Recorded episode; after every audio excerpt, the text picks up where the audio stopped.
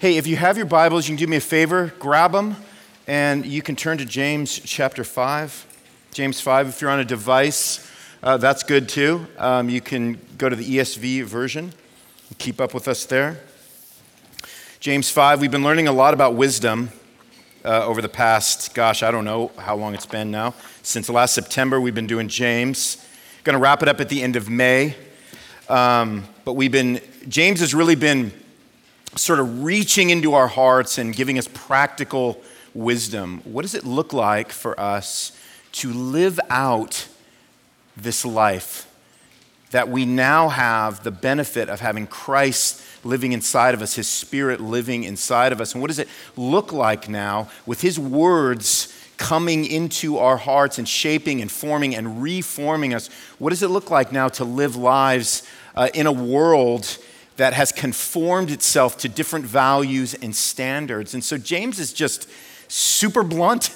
If you've noticed, I mean, if you've ever wished Scripture would just tell it a little more like it is and be a little more clear, well, we have James, right? And so we've been, we've been getting that from him all through the book.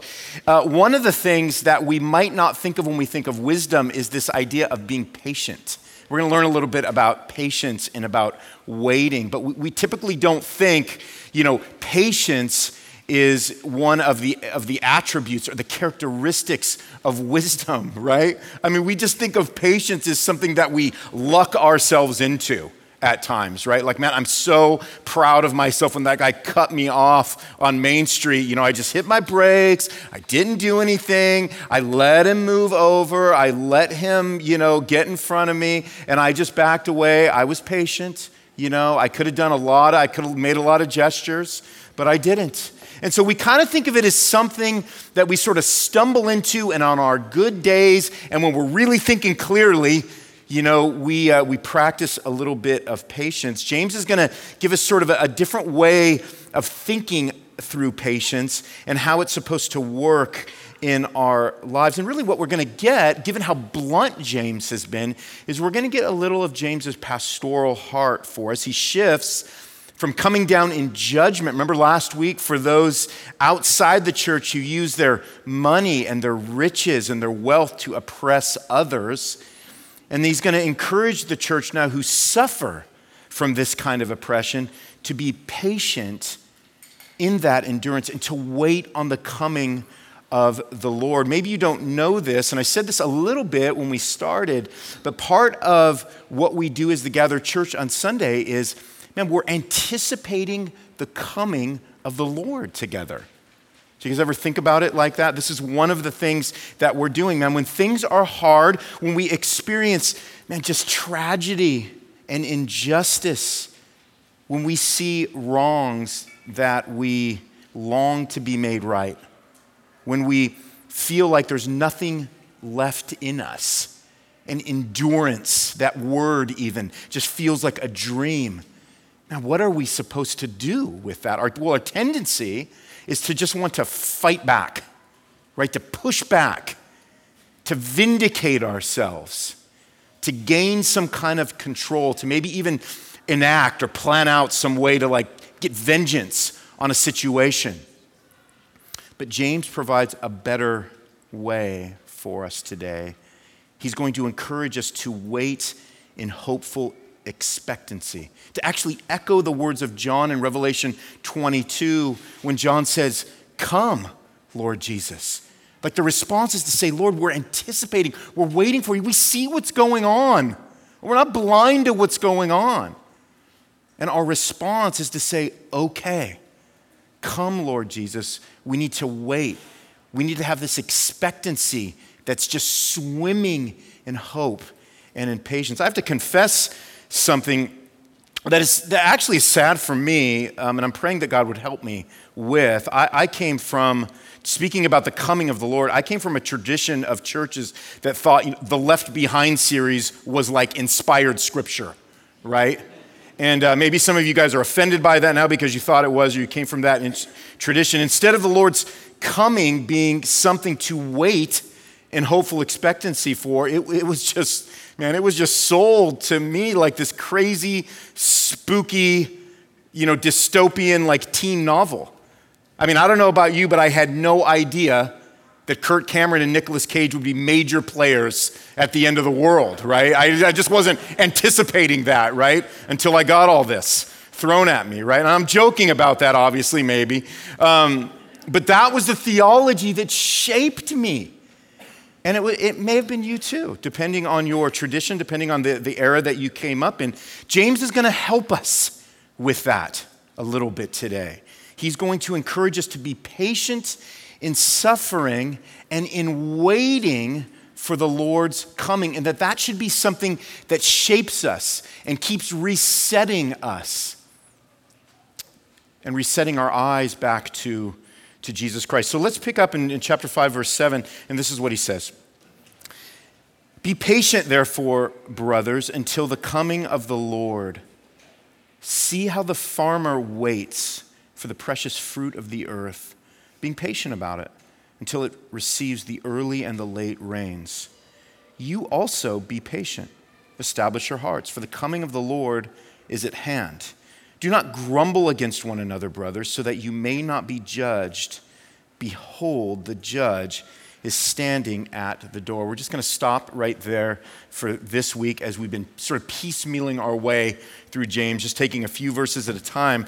But I'm going to I'm going to sort of go down into three encouragements here that James gives us for how to wait. And the first one that he says when we pick up in verse 7 is that we're to wait in hope. Remember, James is talking to those he loves who are a part of the church, brothers and sisters who are suffering within the culture that they've been placed. And he is saying, man, we are waiting together for something. Remember that all of us, the gathered church, all of us who are meeting in all these various pockets around the world right now, kind of like what I said a minute ago, man, we are anticipating something together. We might share different traditions church traditions. Like we're doing things a little bit differently here than maybe, you know, the Presbyterian church up the, up the road is doing, or maybe the Assemblies of God church on the other side of town is doing. But there's one thing that we hold in common. There's a particular commonality, and that is that we are waiting together for the coming of the Lord. And so James is writing to churches saying, be patient, be patient we are involved in the process of waiting. And that's what James lays out here is that there is a process of waiting in hope together, being patient together in our lives and being reminded of that on Sunday mornings as a way to gain and gather strength in that waiting. We are worshiping a God we trust to return because he said he would. He just didn't tell us when. And that's where everybody gets so jacked up because it drives us crazy that we don't know when. And Jesus specifically said, remember when he said, Nobody knows the day or the hour, not even me. In my human form, I don't know the day or the hour. And that just drives us a little batty because we're just so bothered by things that God knows that we don't know. Which, by the way, that ratio, if we're ever thinking we're getting closer to that ratio, that, that ratio is so far apart, right? But this is something that we feel like we should be able to get our, our mitts around, right? James is saying, be patient. He's saying, be patient until the coming of the Lord. And this is just so counterintuitive for us. This call from James to, by the way, that word be, to be patient, not do patience. He didn't say, hey, do the things that will cause you to be the most patient, do the most productive things that will lead into patience. But to be patient like a farmer, he says, who doesn't yet see the fruit, but he waits in hopeful expectancy for the rains to bring the fruit that he's hoping for. And this helps us understand something about patience and that it's a process. Like a farmer, and if I'm speaking for you and I get this totally wrong, come up and see me after the service. But a farmer doesn't pace the floors of his barn impatiently for the fruit of the field to appear, right? He understands that there's a process. He waits and hope for what will make the fruit grow, which is the early and the late rains. And when James was writing this, he knew that this particular culture would understand what he meant by that. A farmer hopes for what he cannot see in the moment. And in this way, hope for us as the church is the fruit of patience. Paul said in Romans 8:24, he said, "For in this hope we were saved." He said, "Now listen, now, hope that is seen is not hope, for who hopes for what he sees?" In other words, like I, I'm not hoping that I have a Bible in my hand right now. It's there, right? But then he says this listen, he says, But if we hope for what we do not see, we wait for it with patience. So, in this sense, hope is the fruit of patience. There's also the imagination that comes with patience. Paul mentions in 1 Corinthians 2 9, he says, What no eye has seen, nor ear has heard, nor the heart of man imagined what God has prepared for those who love him. Patience feeds into that. This for what God might have for us, what he might be preparing for us because of his love for us and our love for him. Patience keeps our focus on the unimaginable and story like glory of the Lord's return. Man, we trust that God is doing what we cannot see in ways we cannot fathom in order to prepare the soil of our hearts for his coming. Does that make sense? So we wait in hope. We wait in hope. Why? Because God has never made a half promise, right? Have you ever qualified your promises to people? Uh, you know, I, I, I, aspire to do that. I'm going to do my best. I, am going to say my intentions are to, to be there, but I can't make any promises. Like, how many times do we say that besides like eight times a day? You know? But God doesn't make half promises. In fact, God always over promises and He over delivers every time, if we want to use kind of a phrase that's common to us. We don't need to be cautiously optimistic when it comes to the promises of God. But we need to be cautiously optimistic when it comes to anybody else's promises, right? Because even if our intentions are good, stuff happens. The thing that we can depend on when we think of the Lord's promises is that they will always be followed through because we're not talking about somebody who's like us or who has the same things in his life that prevent him from following through like we do. 2 Peter 3 9 reminds us the Lord is not slow to fulfill his promise, as some count slowness, but is patient toward you, not willing that any should perish, but that all should reach repentance. Man, that just gives you a sense of God's heart. It gives you a sense that you can bank your patience on the promises of God, and it's the best thing for you to bank that patience on. James is saying, Be patient. I get what it is that you're going through right now. I mean, never once in the book of James do we see him not facing the reality of what these churches are facing. Do you think that God doesn't know or understand what it is that you're facing? Do you think that there's even one nanosecond of the last year that any of us have experienced that God is going, oh man, I, you know what? I, I saw it coming, but I'm telling you, that caught me a little off guard. You know, the mask stuff just, guys, I wasn't anticipating that. That caught me off guard. All that racial reconciliation stuff. Well, guys, that's, that's just strange because I didn't see that one coming at all. I mean, we treat God like somehow, like all of these things are just hitting him like they're hitting us. And we freak out, right? James is saying, don't freak out. Be patient.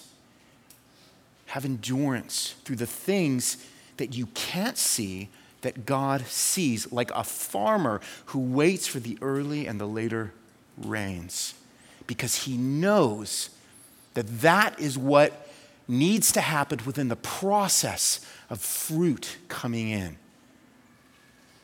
Wait in hope James says. Secondly, James says, pursue holiness while waiting. He says, establish your hearts there in verse 8. Be patient, establish your hearts. And he reminds us again, for the coming of the Lord is at hand. So we pursue holiness, which is cultivating a heart like the heart of the Lord's. It's seeking first the kingdom of God and his righteousness, it's setting our mind on the things above. That's what it means to pursue holiness. It means pursuing the very heart of God that if you are saved, you now have, but it's something that needs to grow and be cultivated and become more like the heart of Jesus Christ. James says, establish your hearts. Establish your hearts. In other words, what gives you a heart that will help you grow in this patience and hope? The apostle Paul actually tells us in 1 Thessalonians 3:11. This is what he says. Listen to this. He says, Now may our God and Father Himself and our Lord Jesus direct our way to you. So he's writing to a church in Thessalonica. And then he says, And may the Lord make you increase and abound in love for one another and for all, as we do for you. Listen to this so that he may establish your hearts blameless in holiness before our God and Father at the coming of our Lord Jesus with all his saints. Paul was saying, Hey, we're trying to get out there. We want to be with you. You need to be patient, though, and not just wait idly around for us, but you need to abound in love for one another. You need to establish your hearts while you're waiting for us to be reunited. Increase and abound in love for one another. James is writing to a church and to a series of churches that desperately needed to do that because there was somebody there sitting next to another person in a church service like what you are doing right now that needed to remember that they weren't alone. They needed to understand and be reassured that what they were going through was not unseen by Jesus, and by the way, not unseen by the people who were with them. How important is that for us? Establish your hearts blameless in holiness. Become more like the Jesus you're waiting in patience for to appear. It's kind of like when you know you have guests coming over. We had a guest uh, arrive at our house uh, last night, um, but it's kind of like that, you know? Um, when you know somebody's coming over, you prepare the house you prepare yourself. So when this person came over last night, like we weren't just like me and Melissa weren't just standing there like in bathrobes, right? The whole the whole house just like torn apart, just a mess, right? Um, you know, everything in disarray, everything in clutter. That, that is not how we wanted to receive our guests. We wanted the person to feel as if we were prepared for their coming they might have a different idea on how great we did at that job, but, um, but that's, that's the heart behind it, right? There's a version of you that you probably don't want the person, that guest, to see. And that's probably for good reason, right? James is saying this, okay? He's saying, don't waste your waiting. He says, We are by default waiting for something we can't see. We're waiting for something that we don't know the timing of. We're waiting for the coming of the Lord. He's saying, don't waste your waiting. Establish your hearts. Pursue holiness. Remember what we learned a few weeks ago about our lives being just vapors, about our lives being, he said, he used the word mist. Remember that. Don't fall into the temptation of impatience, which then leads to foolishness, which then leads to a denial that this life is a mist and we're actually waiting for something far more critical and important to the way that our hearts are going to be affected than anything else we're doing, which is the coming of the Lord. Does that make sense? So, James is saying, wait and hope. He's saying, pursue holiness while you're waiting. And then finally, he says, wait without grumbling. He says, Wait without grumbling. Do not grumble, he says in verse 9, against one another, brothers, so that you may not be judged. Behold, the judge is standing at the door. Now, this one is particularly hard for me because I don't have any experience with it. whatsoever. Grumbling. Um, what's funny is that we tend to dismiss grumble, even the word. Oh, quick, quit grumbling. Stop complaining, right? But it's actually how a lot of us relate to each other. Melissa and I were having this conversation the other day, and we were, we were thinking about some of the relationships that we have with people and how almost foundationally, like grumbling and complaining is kind of what has sort of like cemented the relationship together. There's certain people you get together with because they're kind of on the same wavelength as you are with certain things, and you just end up complaining and grumbling about everything. It's, it's how a lot of us relate to each other, it's how we interact, it's how we even form relationships. How many conversations did you have this week about the blizzard that happened last Wednesday? What did we have? Like 19 inches of snow overnight in April, right? I mean, didn't we just have Easter like a month ago? I, I mean, it's like, it's like I, I feel like something's out of order here. Am I missing something? You know, it's like, no, you just live in Ohio, Ronnie. That's what you're missing. You keep forgetting that you live in Ohio. But I'm sure it wasn't a bunch of hugs and high fives for how hyped you were about how spring was going, right? It wasn't that at all.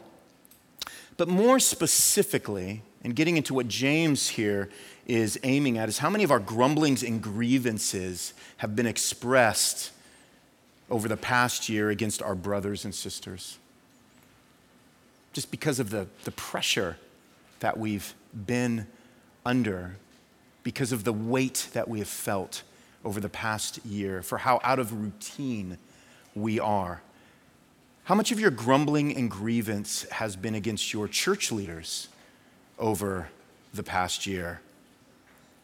We shouldn't dismiss grumbling because in our grumbling, this is what we're doing. We're dismissing God. We're dismissing God as the one who is working good in our life through both the blessings and the blizzards. Right? I wrote a whole book on grumbling and I can't remember one word from it other than our grumbling against one another is actually against the Lord. So when we are grumbling, when we're complaining, when we're acting like our lot in life should be different than what has been given to us, what we're doing is we're mimicking the Israelites in the wilderness when God had delivered them out of Egypt. And the first thing they do is look around them and forget the freedom that they had. And they back into the fact that they were missing a couple of their creature comforts. And that's just such a good representation of who we are and what we struggle with. Moses would say to the Israelites, By the way, guys, your grumbling isn't against me. Your grumbling is against God because He is the one that provides everything for you. He is the one that we need to go before in humility and even with the requests that we have. James is saying, I see what it is that you're going through. I see that your tendency is to want to be impatient and to not endure through some of the suffering that you're experiencing. But remember, one of the things that you can so fall easily into is this, is this pattern of grumbling and complaining against one another. Man, when things get tense, the thing that we typically do is start biting and fighting with one another. Like, like I would say that the church has, I don't know, a great history of that, of doing that. So James is saying, hey, be, be guarded against that. He's cautioning us against falling into that pattern. Paul says in 1 Corinthians 10 9, he says, We must not put Christ to the test, as some of them did, talking about the Israelites, and were destroyed by serpents. Nor grumble, he says, don't grumble, as some of them did and were destroyed by the destroyer, meaning God. So there's this thing that we don't really consider, which is that God is not super pumped about our grumbling and our complaining. Because again, when I'm complaining to Melissa, it's not really about Melissa, it's about the God who is over Melissa and mine's life. That's who I really am taking up a grievance against. James is reminding the church that complaining is a dangerous type of forgetfulness. Does that make sense? It's refusing to be mindful of Jesus who stands at the door and whose coming is always imminent, right? And this is why we need wisdom. This is why we need the wisdom of patience, because it helps us to be aware of the closeness of Jesus. In other words, listen, if you believed the Lord could return tomorrow, complaining about your life and about your environment and about your community and about your leaders and about your nation would be unthinkable. Wouldn't it? If you all knew that Jesus was returning tomorrow to bring us with him forever into glory, it would be a crazy thing at some point today to go, the weather, can you believe it? It's overcast again. I mean, can you even imagine that, right? I'm gonna have to return this burger. I, I asked for medium rare. I, it would be unthinkable. I can't believe what my life has become. This is insane. Did I tell you what so and so said to me at work? Do you see, like, do you see what the, the workload I've been given over the next week? Dude, he's coming back tomorrow. It would be unthinkable.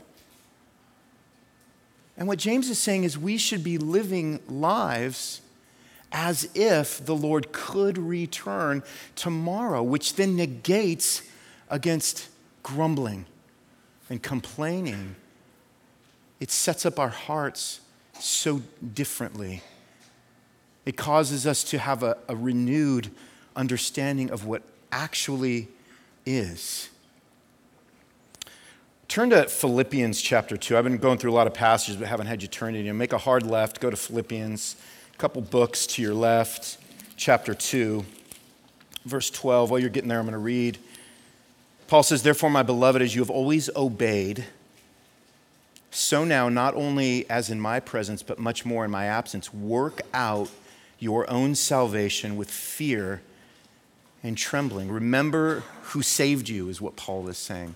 Remember who you serve, a holy God. He said, For it is God who works in you, both to will and to work for his good pleasure. And then he says this in verse 14 He says, Do all things without grumbling or disputing, that you may be blameless and innocent, children of God without blemish in the midst of a crooked and twisted generation, among whom you shine as lights in the world. So there is something about the church when it decides not to adopt the complaining and grumbling tendencies of the world, man, that we will shine, that very thing alone.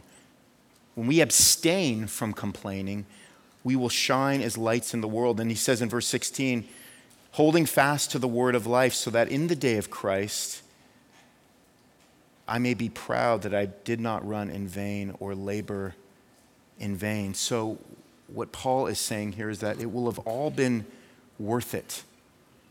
It will have all been worth it. All the things that we are enduring through, all the things that we find ourselves just mired in right now, we wait and hope. We pursue holiness. When we stop our complaining and our grumbling, it will have been worth it because of the light that begins to shine brighter and brighter out of us into a community that is buried in darkness.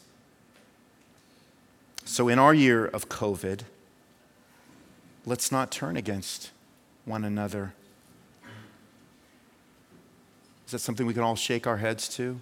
Let's hold firmly to Jesus. Let's hold firm to the words of life. Man, it's so easy to find fault. Let's remain faithful to Jesus. One of the ways we do that is remaining faithful to one another, patient with one another, not grumbling to one another, remembering that God got this.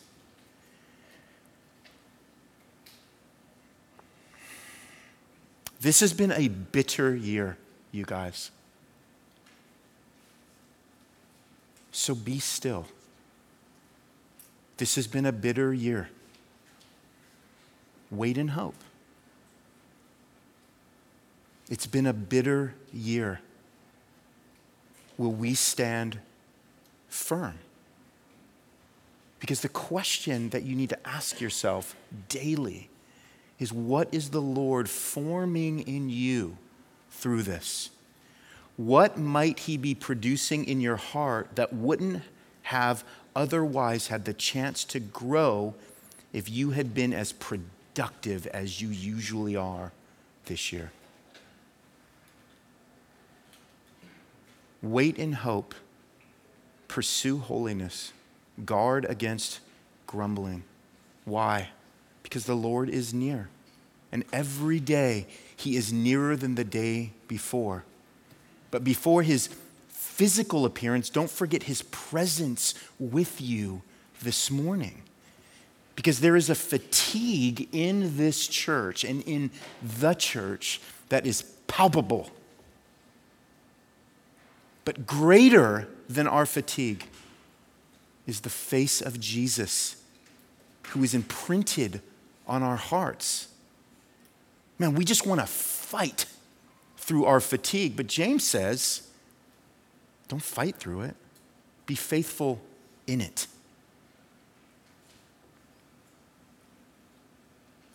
We want to be expectant for the coming of the Lord because we don't know the day or the hour.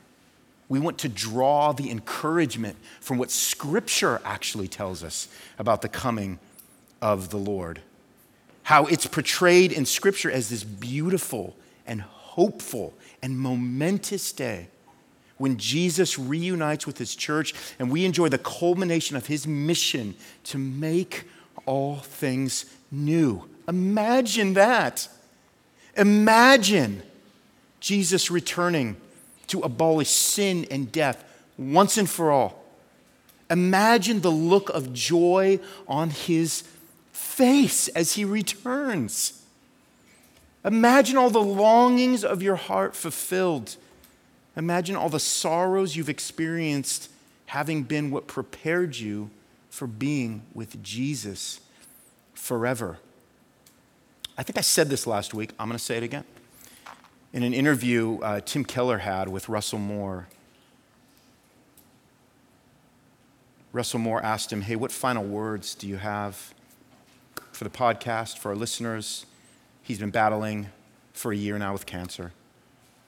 And Tim Keller simply said, This brilliant guy, he said, If Jesus is really alive, then everything's going to be okay. That's the, that's the, that's the word of wisdom that that Tim Keller had for us, which comes straight from Scripture, which is literally what James is implying for us today. If Jesus is alive, if it's true that he has resurrected from the grave and that he is not dead anymore, and that what he said about returning for his church is true, that means that everything is going to be okay. That doesn't mean you're not experiencing stuff and that that stuff isn't real and that that stuff isn't damaging and that you haven't been wounded, it means that it's not meaningless. It means that at the end of the day, we can count on being with the one who gave his life so that everything in our life would be made new again. He carried our wounds with him on the cross. And that is the hope we have of the gospel. That's why the gospel is good news for you, because all of that stirring and all that grumbling and all that impatience, do you realize God took all of that? Jesus, being God, took all of that on his shoulders on the cross. And he said, Someday, beginning today, all things will be made new. And that is what we anticipate as the church. We have all the hope in the world because it's an otherworldly hope. And that's why when we take communion now, we're reminded of that. That's why communion, even the symbol of it, is so important for us because it anticipates, once again, the hope It remembers the death of Christ and it anticipates his coming. I'm going to invite uh, Nick and Jess up now. 1 Corinthians 11 26. Paul said this, and he said, For as often as you eat this bread and drink the cup, you proclaim the Lord's death until he comes.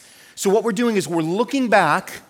It already happened, but the culmination of it is not yet. So, it's the already and the not yet that we are partaking of when we eat the bread and drink the cup. Now, if you are somebody who has not yet been saved, committed your life to following Jesus, it's like anything else before you before you do the symbol of something, you want to experience the real thing.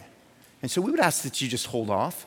And we do that with a great amount of hope that during this time of prayer that we're going to jump into here in one minute, you would use this as an opportunity to go before the Lord and remember his sacrifice, and that you would believe the gospel, that you would be free from your sins as you repent of them, that you would no longer be a slave to those things that hold you down and keep you separate from God, but that you would embrace the broken body and the shed blood of Christ which the Bible tells us is the only way for us to have peace with God and to have that sin removed from our heart. Our prayer is that that would be you. Our prayer is that we'd be baptizing you in like 10, not 10 minutes, but like, you know, in a, in, whenever, as soon as we can get that tank up here. So let's bow our heads. Let's open ourselves and our hearts up to the Lord.